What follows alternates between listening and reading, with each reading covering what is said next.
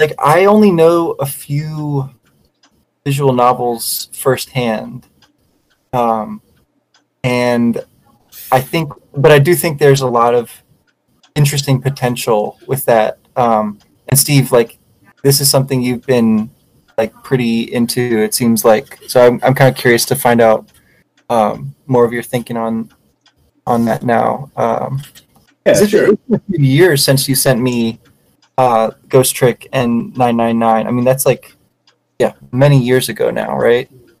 Uh, yeah, I want to say I probably sent those and VLR 2013. So yeah, that's like seven years ago. Um, Holy cow. yeah, I mean, I, I guess you know after playing um, AI um, again, I, I just find it very interesting. The oppor- like, like we were just talking about the opportunities that um, present themselves in terms of like a more engaging story where it's like a choose your own adventure path um or it, like the bandersnatch would again like that doesn't it doesn't work in that medium. Like i think video games present like a very unique medium um, and, and gives opportunities um, for creators to create really engaging and interesting stories. Um, and i think it's actually kind of interesting if you just look at the zero escape series as a whole because you have three very different games, especially in terms of even just the storytelling. Yeah. Uh, 999, you had more of the cartoon kind of sprite artwork, um, not a lot of movement. You know, they had like different expressions, um, but it, there was no v- voice acting. Um, there was no movies that were playing with it. So it, it was kind of more like a picture book with like a, a you know, choose your own adventure.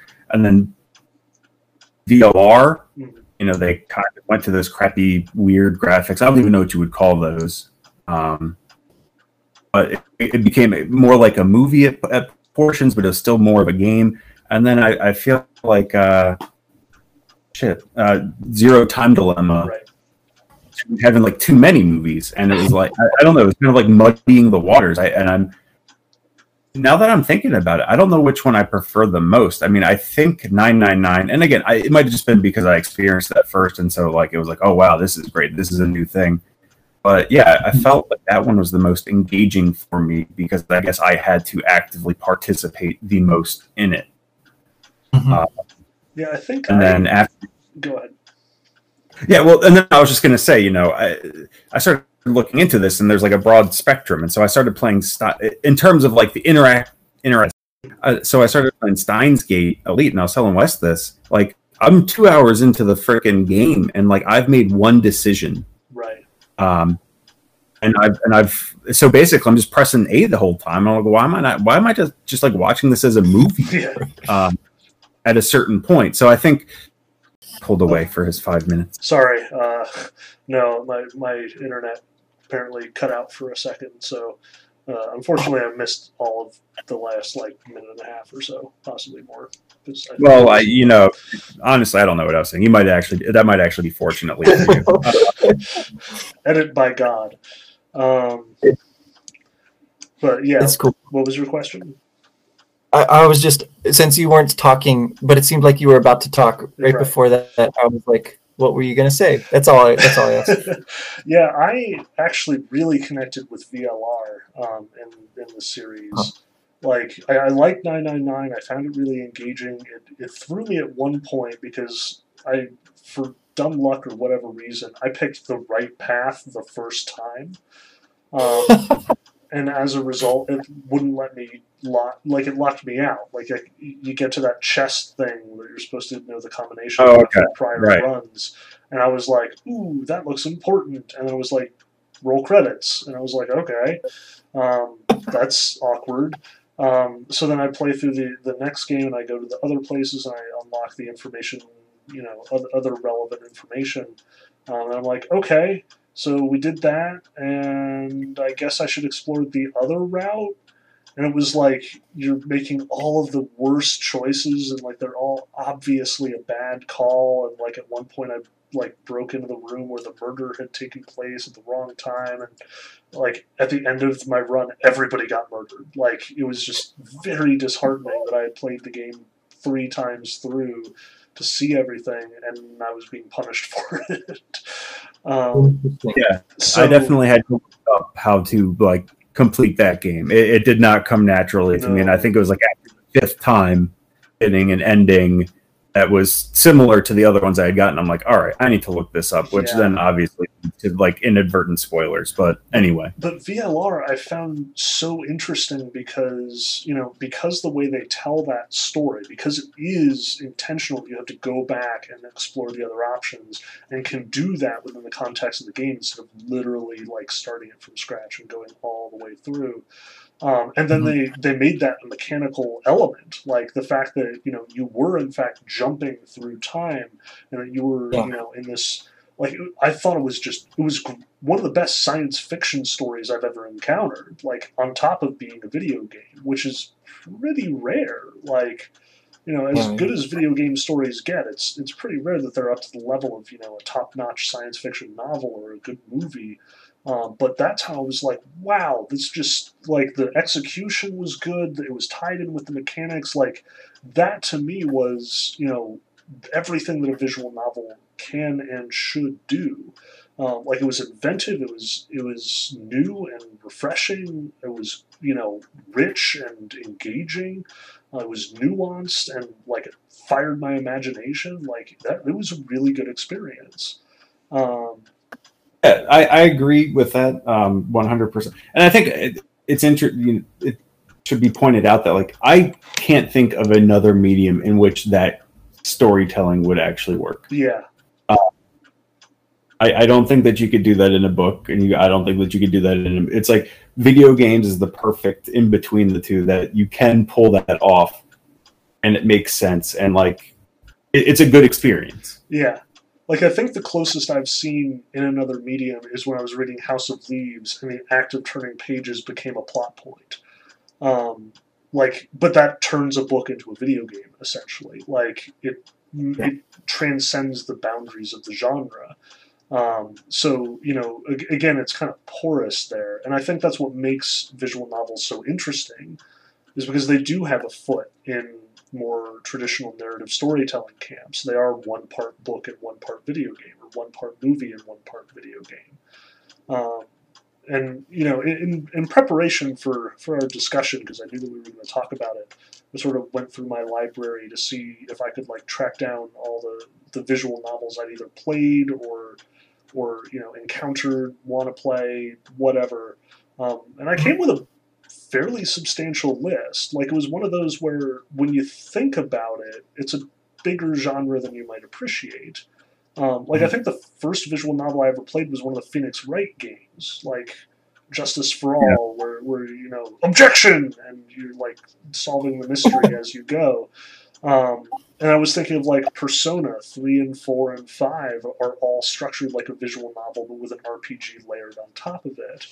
Um, and then you've got like all the dating simulators, and you've got like the, the sort of weird subgenre of, of games that are are like intentionally using social media as your mechanic, like uh, a Redshirt where you're like basically playing Facebook on the Starship Enterprise and making friends with all the people who then die on away missions. Um, like th- there's there's a lot of sort of directions that the visual novel expands to. Um, and while I definitely do not want to like downplay how awesome um, Spike Chunsoft, especially in the Zero Escape trilogy, is doing, like they're definitely pushing boundaries in ways that most of these are just not. Um, especially with like the approach to storytelling, and again that sort of looping structure where you go back and see the same thing over and change your your decision process, like how crucial your decision making becomes. Um, I do see a lot of really interesting things that are happening with the sort of subgenre, just like, especially when you sort of like reevaluate and think about, you know, what constitutes a visual novel. Um, Mhm. Like, again, as always, the boundaries are porous, so you know you get closer with some things and farther with others, and push boundaries in some cases and retain them for interesting results in, in other cases. Um, so, Well- are there any others outside of Spike Chunsoft that you've run into? I guess is the first question I want to ask. Like, what what other other visual novels have you encountered and played? Yeah, so I mean, again, I, uh, it's I think it's hard to defi- define exactly what a visual novel is, but I guess Ghost Trick, Yep. I would consider that one, and then I've played a couple. I, I haven't finished, but uh, the Professor Layton games, and then I did play the Professor Layton Ace Attorney crossover on the Nice. 3DS. Um, which actually was it was it was a very charming, interesting story. I mean, it was obviously it wasn't the um, same level of maturity as Oh, like a. VLR or 999 or the other Spike Chunsoft games, but it was still a- an interesting, engaging plot um, that that made me want to finish to like finish the story. Which I guess growing up, I played games to complete them Right. um in term to get that sense of accomplishment like yes i, I did it like Yep. I got all the But- heart pieces. I, you know, found all the mushrooms. Like, yep. yeah i got all yeah i got all the power-ups like i can go and crush the boss in like two seconds now i'm way overpowered especially trying to get the uh secret weapons in the uh in earthbound yeah yes. by the time you actually got any of those like you would be so overpowered that it is uh, completely unnecessary um Not worth it. Yeah. yeah i mean I, I guess the visual novels was the first time i've i had like an emotional kind of response to a video game the same you know when i when i read where the red fern grows in middle school um or you know when you watch like a movie and it's like yeah i, I guess it's the first time i really had like an emotional attachment to The characters. Story. Yeah. and the character Yeah. I, I think we should pick up on that then. Let's take a take an interlude here. Okay. If y'all are feeling like talking a bit more, let's reconvene in in the other in, in the new year. Yep. Like- all right 15 minutes. minutes. I will pause on my end. Uh, Okie doke. Um, I was curious about that, like as it relates to the question of like what a visual novel is. I wonder if it has to do with the way that it like in involves the player's uh, imagination, maybe a little bit more than uh, other kinds of games, which um, you know you're more involved in like paying close attention and uh, physically like pushing the buttons a certain way or, or whatever it is, right? Like um, doing the gameplay stuff. Um, so maybe you're less invested as a result. Like you, you just only have so much mental space that you can give to a game, and so like this is my rough theory about that. I guess is that like games that are a little bit more story driven. Um, there's just more of your attention that's that's paid to that, and so you're going to get more of that sort of emotional impact from them. Um, but I guess you know the obvious retort to that would be like a game that has a lot of uh, you know very precise gameplay um, can certainly cause plenty of like frustration, right, or like other like kinds of um, or yeah, right. Which are which are totally valid as emotional payoff. So I, I don't know. Like I'm not sure that I have a good grasp on why that might be. That um yeah. that seems like has some validity, but but only so far. That Yeah. was a question that I was very much thinking about as I was sort of like reviewing my collection and trying to figure out, you know, what was a visual novel and what wasn't, and where were the lines. Um, and the like the line that I kept bumping into was where do you separate visual novels from adventure games? Because again, both are typically story driven. Both usually have like dialogue options and consequences. You know, and then you get into like CRPGs and stuff like that. Um, but the the sort of conclusion I came to was um, adventure games and other kinds of games in general have you primarily interacting with the world, the environment. Um, so, like in a platformer, you're trying to navigate the space. In an open world game like Breath of the Wild, you're trying to, you know, take your cues and understand the, the landscape, the world. Um, and then Mhm. even in an adventure game, which has a lot in common with the visual novel, the primary distinction is in an adventure game, you spend substantial amounts of time wandering around space like clicking on the things and trying to figure out what you can pick up and what to put in what in order to progress. Um, Yeah. Whereas a visual novel instead focuses on the characters. Um, and I think in its purest form, like, and, and that's kind of what makes the visual novel so successful as a subgenre, I think, is the fact that it cuts out more than it leaves in.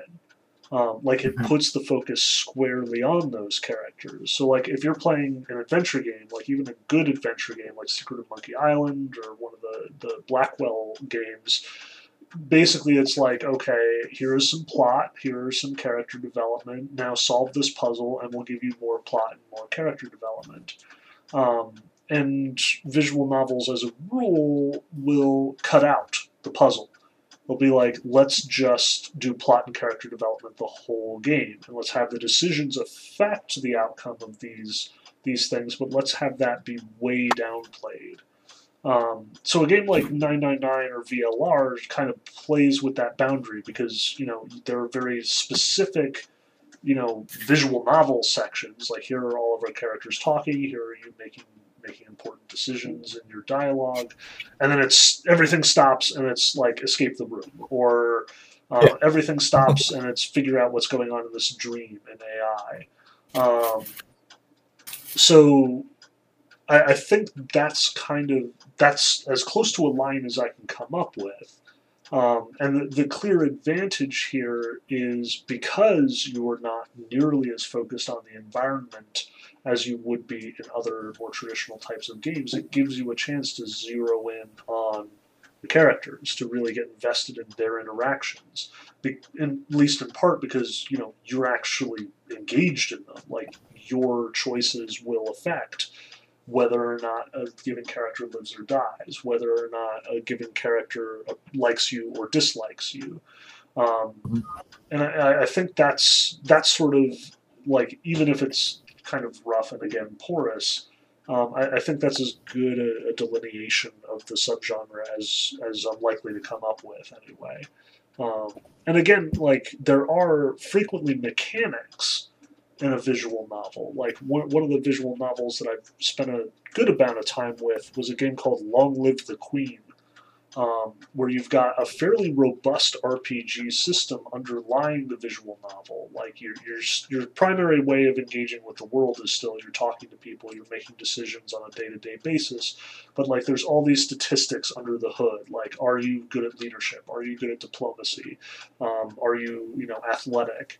Um, and then you'll come up against some trial, like all of a sudden the castle is invaded, and now you have to put your skills to the test. Are you, you know, prepared enough for this trial, or do you get deposed, killed, or whatever? Um, but it's all again under the hood. Like at no point are you, you know, fighting in a typical RPG setting where you're like choosing your options from drop-down menus. Um, instead, it's you know you're deciding what to do on a day-to-day basis. Um, and even like the dating sims, again, even if there's some mechanic underlying it, at the end of the day, the way that you activate those mechanics, the way that you engage with them, is in conversation with characters and sort of, you know, engaging with the, the characters rather than the world. You don't have a list of options to make yourself more appealing to one character or another. Instead, you got to make your choice on the fly. What does this character want? Can I give it to them? If not, you know, maybe I should date somebody else. Like that's sort of the primary way that you you work in those spaces. It's the people who are the mechanics instead of the world, I guess. Yeah, no, and the way that I think about that is like um, everything in the game is a person in, in some sense uh, that you're like in a relationship with or uh, perhaps struggling against or, or whatever and you're and you're learning more about them uh, as the game unfolds right?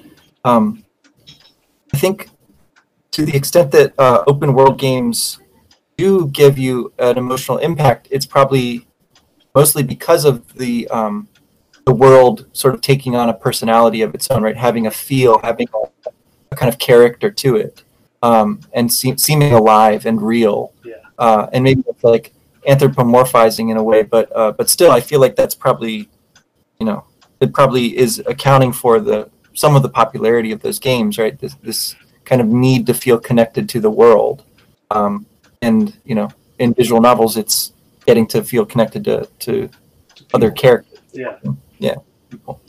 Which I think, you know, brings up some fairly strange and interesting consequences. Like one of the one of the things that I learned fairly quickly about hanging around in visual novel space is it gets weird. Um, like one of the first visual novels that I sort of appreciated as a visual novel was a great little game that came out a few years ago called Valhalla. Um, it was a bartending simulator where you are like a bartender in this cyberpunk bar and all these random people just show up to talk to you and the primary way that you engage with them is you make drinks for them and you can like make them the drink that they want or you can make them a different drink or maybe you know them better than they think and you give them the drink they actually want even though they don't know it. Um, which I, I, thought was a really fascinating mechanic at first. Um, and, and like the game itself was really well written. The characters were really well realized. Even the world that like you get those snapshot glimpses through their daily lives, like it was interesting. But the more I came to research it, the more I discovered that there's this whole sort of subgenre of visual novels um, that circulates around forming relationships with female characters that you then become profoundly attached to. Um, and in Japanese culture, you call them waifus because they are designed Whoa. to be your wife. Um, like for for young men who cannot form an actual social attachment with an actual human woman, these are stand-ins.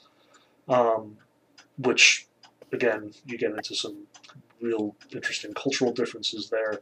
Um, but like this became a bit of a problem. Like once Steam recognized that I had really enjoyed this one game, all of a sudden all of these recommendations kept popping up in my in my like Steam queue. All these games that are very obviously dating sims, very obviously visual novels that focus on this waifu mechanic and like feature nudity. So yeah, I don't even know. Um, to the point that like trying to do a little research on visual novels, um, I like asked Steam to bring up like the entire list organized according to rating of all of what had been tagged as visual novels. And due to my preferences, something like 1,500 out of 4,500 games were excluded because I typically rule out nudity um, as an option when Steam recommends games to me. Um, so, like, a full quarter of these games featured nudity in some way. Um, so you know, not to become too prurient here, but I I do think it's an interesting phenomenon that like these two media seem to be developing in parallel with one another. Um, like for the same reasons that we become emotionally attached to the characters in 999 or VLR, um, or you know, like the characters in my little bartending simulator, um, people really do become attached to these characters in ways more profound and more powerful um, to the point that they actually do see them as as real people, um, if not human. Um, yeah, so that's no, but that seems like a that seems like an extreme form, um, almost like jumping over imagination entirely and just like making it literal, right? It's like yeah. it, it comes around the other side again to, yeah. to a kind of um, yeah. Uh, well, I don't know. Like you said, there's there's probably a lot of cultural and um, other stuff going on there that you have to really dig into um, to understand better. But just the number, the sheer numbers are, are pretty wild there. Yes. Um, and it, it also kind of informs, you know, like we, we were talking a little bit ago about, you know, AI and how it's a little strangely sexual at places and sort of off-putting but you know reading it in the light of this is what the culture expects it's more forgivable i think. Like this this isn't something strange like it, it's not like the game is itself you know deliberately becoming pornographic. This is a genre convention. Um, as right. much as you know having gangsters in a in a like um, in a detective story or you know having supervillains in a spy movie you have attractive quasi naked women in your visual novel, um, for better or worse. Um, It's just part of the, the deal. Yeah. yeah. Um, well, and I think again, it seems like um, the kinds of striking images that go with these games. Well, they tend to be um, violent, right? Uh, in the case of the 999 series, um, but also uh, sexual, but also like intellectually stimulating and like striking. Sort they, they just sort of like throw together a lot of arcane and and strange knowledge um, and it just sort of uh, is assembled into this this like web of um, you know kind of conspiracy stuff eh, but but super interesting and like uh, it, it definitely helps draw you in i think to um, to the to the world that that game's creating and and the kinds of problems the characters have in it so yeah uh, i think yeah the aesthetics uh, are of, are of a piece with a lot of the rest of what's going on in, in these games. So, uh, yeah. So, Steve, um, in your in your researches and whatnot, um, have you found that uh, there's like a range of um, I don't know uh, of of takes on this um, basic formula, or um, do, do you are you equally like drawn to different kinds of visual novels, or or what is it about them? Do you think that that has kind of uh, uh, captured you, captured your attention? Well, I, I think, um, well, when I first proposed the subject, so I was like, okay, well, know, I, need to like learn like what technically is a visual novel. Um, and so then I'm like reading the Wikipedia on that, and they're like, oh, well, visual novels in America, it's a bit of like that kind of encapsulates these action games that aren't like technically visual novels, but whatever. The classification is probably more like art than science anyway. But then I'm like reading and it says, yeah, a lot of one of the tropes for these like 999 type games is, oh, you have this like time travel with like different paths and stuff. So that ended up just kind of being a trope um, that was replicated. And I, I had a similar reaction the first time I played VLR at Ben I'm like, oh my God, like this is mind blowing. Like I've never experienced it this way. Um, but then it, based on my research, it seems like that might be like a pretty common thing to happen. that, that's not the takeaway from like how VLR executed it, but um, just to like go like, oh wow, like okay, so this is like a kind of like a common thing, and I'm just like discovering it, and you know, kind of like Christopher Columbus. I'm like, oh man, like this is great. Like I discovered you know all this great land, and it's like, nah, man, like people have been living here forever. Like you're just like, so. Um, after that, I got a bit dejected to be honest, because uh, you know I was like, oh, so this is like kind of like a common thing. It lost a little bit of its luster, I guess, uh, but it does seem that the visual novel is definitely more of a Japanese based. They're the ones who are producing the games. It's kind of like a JRPG, right? Mm-hmm. Uh, and those have their own kind of tropes, and they have their women that follow certain tropes. And yes, it does seem that um, uh, the the emotional connection uh, and the relationships that the Japanese games are trying to cultivate um, are, are not to my Western sensibilities. I'm going to try to say that as uh, yeah.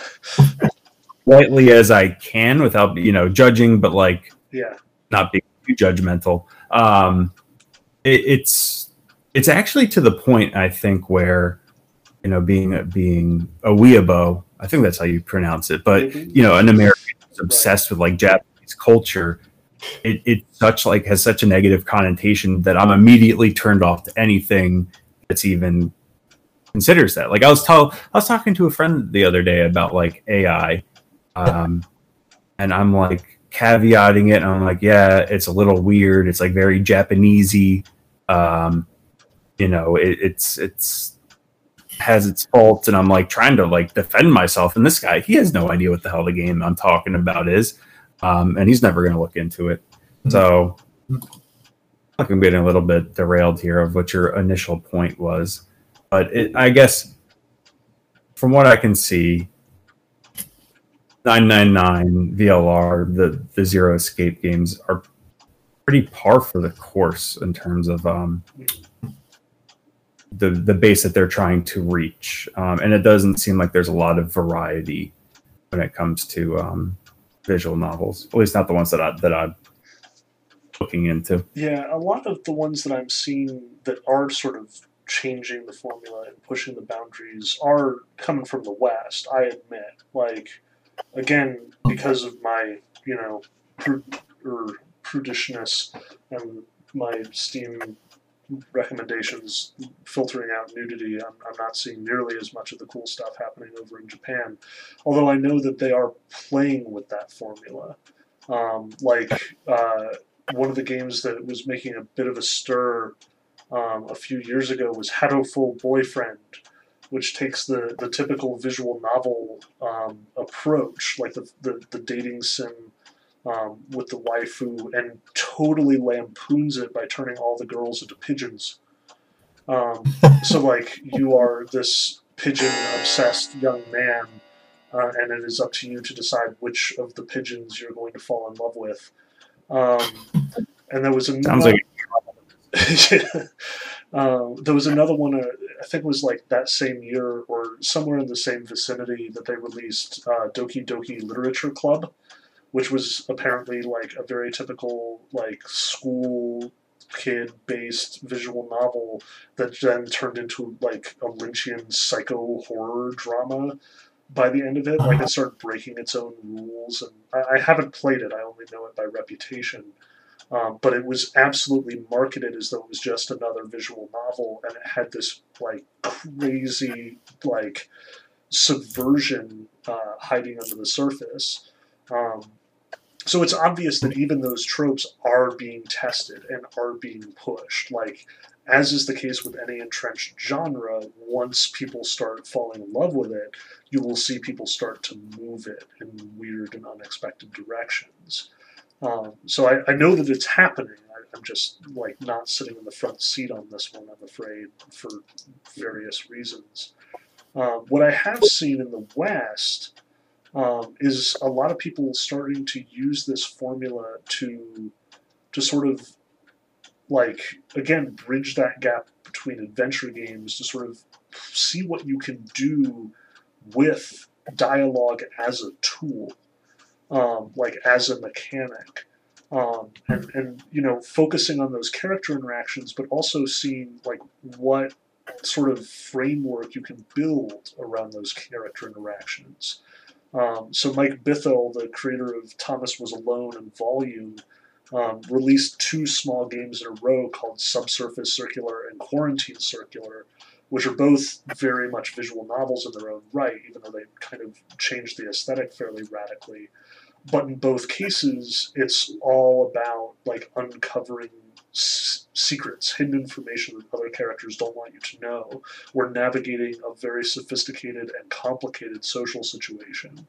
Uh, like in Quarantine Circular, you have this alien from another world who has like land landed and been quarantined on this like basically aircraft carrier and it becomes this you know you play as multiple characters trying to break the linguistic divide understand what his what this alien's purposes are and try and understand try and like come up with an equitable solution for everyone involved. Um, and it's tense like you don't your words matter because you know one false step one undiplomatic statement and everyone's mad at you um, you make the wrong choice in a conversation and it means the difference between you know interstellar war and peace.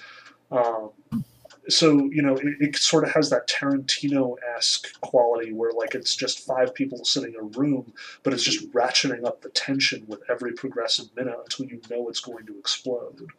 Um, likewise i've seen um, games that that play with the way that you interact with other people. Um, like her story came out a few years ago, and it was structured as um, like you are sifting through the archived videos of police interviews of this one woman um, basically being interrogated, and you have to sort of piece together what happened by like using this archaic database um, and trying to like find the various sh- uh, videos in order um, rather than you know like actually being able to talk to this person directly um, which again like it's, it's really interesting. You get invested in this person. It's all fmv like actual actress sitting at a table um, talking to the camera um, and you know it's not a visual novel in the traditional sense by any stretch of the imagination. There's no text besides like the search words but it has the same effect. Um, like you are deeply engaging with this person and you're trying to solve the person rather than the world or the environment. Um, so so you know there's a lot of cool stuff happening there um, even if it's not traditionally visual novel-ish, but I, I, think there's there are some really interesting places that people are bringing this genre and sort of moving it, um, in addition to sort of the established genres and the deliberate subversions of them. Yeah, yeah. The uh, the the kind of fringe of this conversation, I think, is um, stuff like interactive fiction. Yeah. Right, which got a pretty long tradition. Um, and again, it's hard to separate maybe from just you know weird literature stuff and experimental stuff but uh, when you when you use computers to do it apparently it's it's different. And so um, things that uh, people do for artistic or political statements you know um, obviously are not going to become terribly popular uh, and they they might not have the kind of production value that a lot of these games do but um, I think there's probably quite a lot of interesting stuff out there. I, I don't know much about that scene. I just know it exists, and uh, people get kind of kind of into it. So, um, but I think that's, yeah, just that's what's really great about it. Like it's encouraging, you know, writers like good writers to put their writing front and center, and also to sort mm-hmm. of explore what even that can do. Like you know, with hypertext novels, where you know the the book will change as you read it online um, yeah. or you know it's it's a pretty logical jump to see how this translates to the video game medium.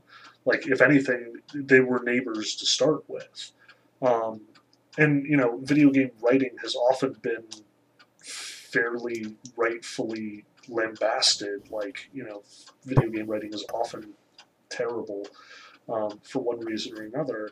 Here is a really great chance to sort of correct that especially because you know video gaming started as text-based adventure games with like Zork and you know the original Hitchhiker's Guide to the Galaxy and games that required description because they couldn't provide images. Um, mm-hmm. So you know it is a return to roots in that sense, and I, I think it's it's a powerful invocation. Like it reminds us how potent the written word can actually be, either because it's creating a character, as we're talking about here, or in the sense that like it can create an entire world, as as some of those older versions were. Although you'd be remiss to call them a visual novel in that sense. Yeah, it's it's. Uh, I mean, the visual uh, has certainly gained ascendancy in some ways, but I, I agree that the writing remains pretty prominent um, and I wonder, like, what is is the uh, most popular game that could be called a visual novel, even if it's a stretch? Like, would it be one of those Persona games? I know they kind of caught on pretty recently.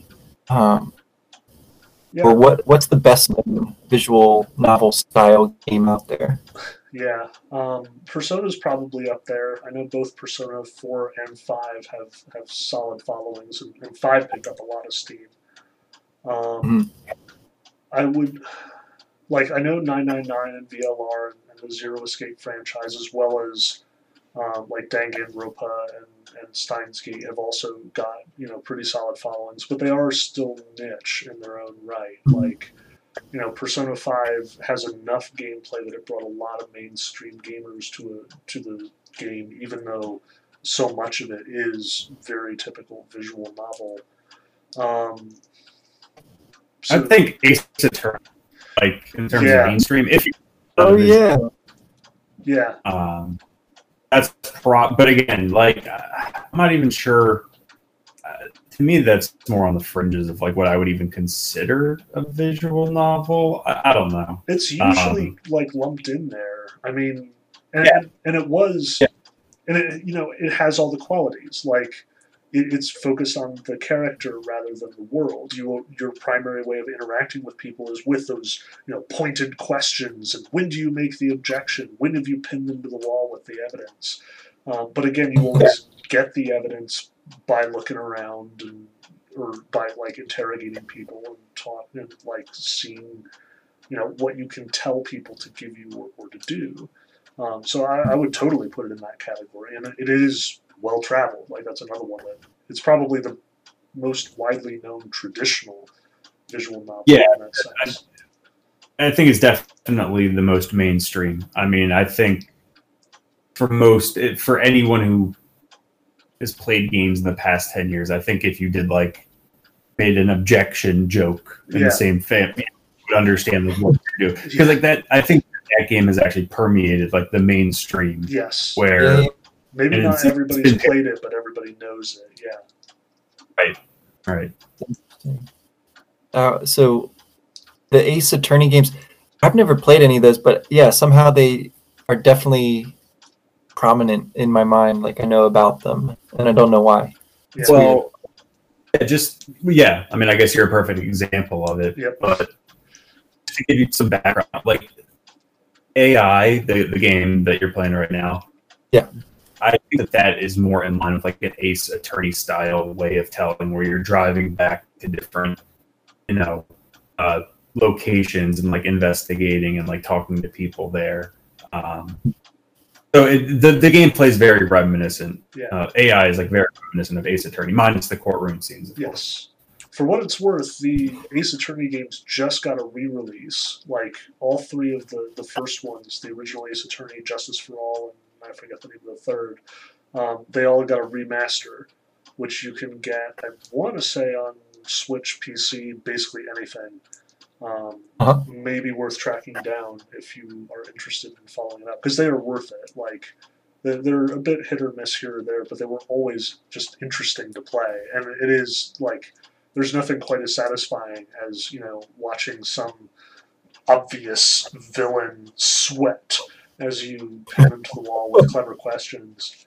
Um, and the animation is great too. Like the, I- I feel like that's one thing we haven't talked about that much with the, the visual novels. Um, Mhm. you know, a lot of it has to do with how are the characters presented. Um, and one of the great things about the Ace Attorney games, like one of the things that really put them on the map, was they did so much with so little. Um, like, if you were in like interrogating your your villain, the culprit, the murderer, or the you know fraudster, whatever it was, um, they would have like an animation where they would feel dominant and confident, and they, they would they'd have like this repeating looped gesture where they would like you know just be sitting on the witness box, not afraid at all. Um, but then they would break down the more that you would question them. The animation would would like physically change. Um, so there's like one particularly great example where there's this guy who's obviously wearing a toupee, um, and when you like when you finally get him, when when you get the the decisive evidence, his toupee like flies up into the air and like lands on his face wrong way down, and it's like sliding over his head the rest of the interview. Like it's just a great bit of character work, even though it's only a few frames of animation. Um, And it's also an interesting way. I mean, you kind of have that in other video games where you're fighting a boss and they'll start to kind of show Right. visual signs of them becoming weaker. You know, the cracks start to show where they're. You know, it, So it's kind of is the big red glowing spot.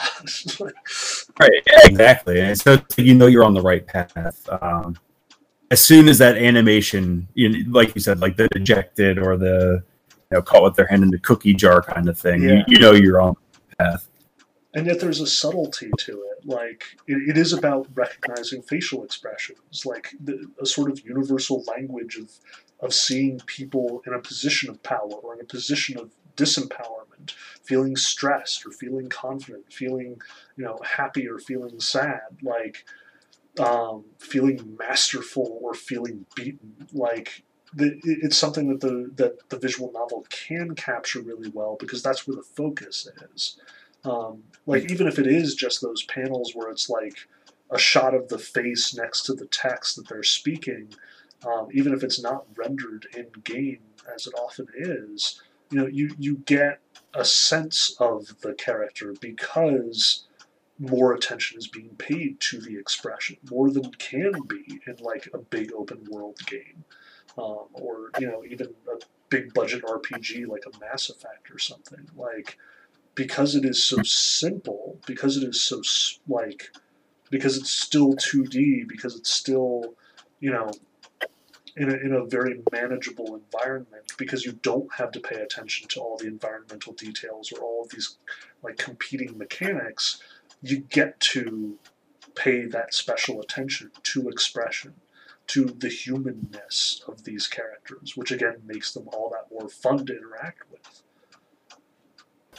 Yeah, yeah. No, and uh, dealing with a kind of dramatic moment is one thing, but I, I kind of like the the small, weird little toss in there moments as well, um, which I feel like games reward the player with. Like as you are going through your line of questioning or whatever, you can sort of find out fun and interesting things that just it just seem to be there uh, to I don't know add add a, a touch of realism, right? Or or or whimsy or, or whatever it is. There's just like a lot of um, it's these games seem to show a lot of uh, craftsmanship in that yes. way. A lot of care and, and, love went into them. So well, in the same way the that you know you've lamented the sort of games that are that provide less of a uh, catered experience that, that are sort of more open world, more service oriented. You know, visual novels are at the exact opposite extreme. Like every frame, every panel has been carefully and painstakingly prepared. Um, it is very much designed to give you a certain experience instead of letting you create a story for yourself. And it's fascinating, yeah, because these games, in a way, offer you way more branching stories, right? But they are like each one of them and all the ways they connect is like very managed at the same time. It's it's an odd kind of paradox almost. Yeah, like um, you have total freedom in Breath of the Wild, but at the end of the day, your choices are: do you get the thing or do you not get the thing? It's unmeaningful. right. But like you play something like you know 999 or VLR, and your choices have serious consequences. Um, you know, mm-hmm. you don't have to enter that room, but if you don't enter it, maybe something bad will happen, or maybe something good will happen.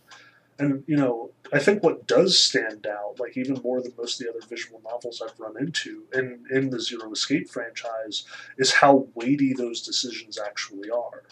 Like it stresses strongly that you are playing with life and death in every case. Like to the point of almost seeming absurd in some cases, like in VLR, where you know you're you're playing the game that causes you know one team to survive and one team not to, or you know one team gains points, one team loses them, and they're that much closer to like all blowing up.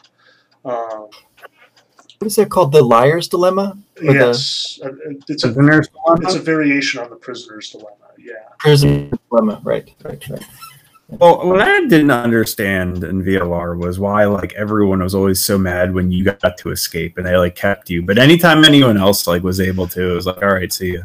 Like you know, when you get out there, you know, like for whatever reason you were always the bad guy. Um, yeah, I, yeah. I, I think that's part of you know driving home the weight of those consequences. Like you, you're not supposed to win until everyone gets out um, so making it yeah, specifically yeah. unsatisfying until everybody gets out is you know part of what keeps the game going. Yeah, and I was talking to Wes the other week about this, and you know one of the the themes it, it, it, that's explored in VLR is the fact that like two completely what you would consider like independent actions actually like have a cause and effect. Mm-hmm. And I hmm. think like VLR a really good job because Yeah. we were talking.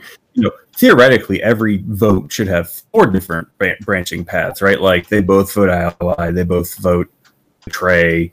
You know, one votes ally, the other betray, and then vice versa. But there's only ever two decisions, which really drives home the point that like these two seemingly independent, like you actually have your vote actually like somehow affects the vote Yeah, um, of the person, which I thought was like a really interesting yeah, way um, that that mechanic kind of played into the whole theme of what's going on. yeah. The, Um, the first time you go back and you know you redo the vote and you expect the other team to vote the same way and they don't is So weird. really shocking. Um, like I, I remember doing that. Like I, I first time running through VLR, I, I was always the nice guy. I, I always, you know, voted to, to be friendly and uh, You were old enough. Yeah, and I- and there was at least one time that I like voted to be friendly and got screwed, and then I would turn around and vote not to be friendly, and suddenly they were being friendly, and I'm like, wait, what? And you know, it, it justifies it in game, and it is kind of like cheating mechanically. But the fact that they were able to weave that back in, like to explain why that was happening, to to sort of point out that cause and effect don't work the way that they they usually would, the way that you usually understand them, and that you know your your allies and enemies are getting echoes of your other decisions made in different timelines.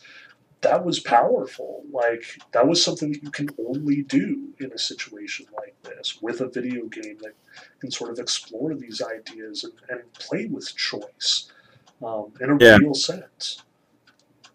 Yeah, and I, you know, something I I mentioned to Wes was, I think the whole reason why that happened, they didn't have four branching paths, is because the story would get way too complicated sure. and convoluted. So it was like you know, kind of driven by a, a restriction of the medium, Mhm. but like it, the way that they turned that into kind of thematically, like it makes sense, and it even makes it more powerful. I thought was really cool. Yeah, Um, that's what's really clever about it. I think, like it, it incorporates the limitations of the of the medium back into itself, makes it there for a reason. Uh, which th- that's frequently some of the most fruitful and interesting stories in video game design is when they do that. Um, like Yeah. yeah, well, I, mean, I think any Yeah. kind of storytelling. But again, I think you know, I, I just think it's really interesting how video games avail them, or you know, give storytellers the opportunity to tell s- these different kinds of stories in like such an impactful and engaging way. yeah, Um, Yeah, if you can't get that in the medium. what's that? I was going to say that you know you you can you couldn't get by reading a book or watching a movie or it, there needed to be this kind of like interactivity um, for it to have the same kind of impact. If if you were to write a visual novel, what do you suppose you would make it about, or like what would you try to explore uh, with with your new approach? Um, I- it was an.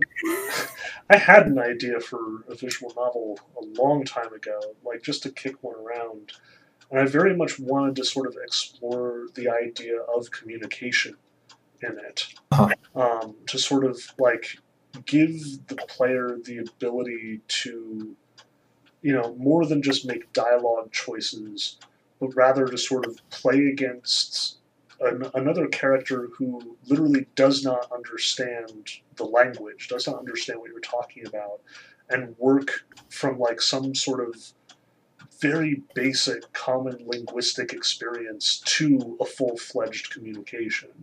Um, and I have no idea how that would work. Like, that's obviously super aggressive and just me, you know, the linguist in me very much speaking out. Um, but I- I think of games, you know, again, thinking way back to like old school adventure games or like Douglas Adams' Starship Titanic, where like you have to talk the bomb out of exploding. Like, yeah, there, there's some really cool stuff that was done with some fairly impressive limitations on how you would communicate. Um, and the technology has advanced by leaps and bounds. Like it, it's surprisingly not all that well explored as far as like actual algorithmic and evolutionary learning and games, like AIs that actually do speak to you cogently Um, like Event Zero did some really cool stuff with it a few years ago, but that, that was another one that was kind of overlooked. Um, but yeah, I, w- I would want to sort of like break language down to its most fundamental pieces. And while I realize that, like, here we are talking about visual novels and how great they are at character, here I am talking about the mechanics as mechanics, but, you know, that, that's, that's how my brain works anyway. Yeah, it sounds kind of like the um, the game you were talking about earlier about you know trying to get the aliens to not Tarantino you too Yeah. badly. So, yeah, Steve, do you have any any any secret video game ideas out there? Maybe, but I can't reveal them right now. You have the Not on this platform. All right, we'll we'll leave it for off hour off off air hours, which I feel I feel we've I fe- feel like we've come to here. Um, I'm gonna I'm gonna sign off. I think, but uh, yeah, super super interesting. I I do want to talk more about AI or I or whatever when we when we're a bit deeper into it. And yeah, send me the questions or or whatever like points at which you you want to particularly focus on, so I can try to um Yeah, uh, listen, I think that they're a bit meaningless, but it was just like, wait, why was that even in the game? Like, yeah. it, it's it's nothing like plot related. Like, and again, it's it's fairly insignificant issues, but again, I'm just like, wait, what? Like, what? Why is this even? yeah, could be could be worth looking at. Yeah. I, I mean, it's it's definitely worth at least uh, talking about, especially if it's not like something that would otherwise jump out at me, probably. So, Yeah. All right. well, cool. And I think it looks like we need to do a uh, a time discussion at some point as like a special topic.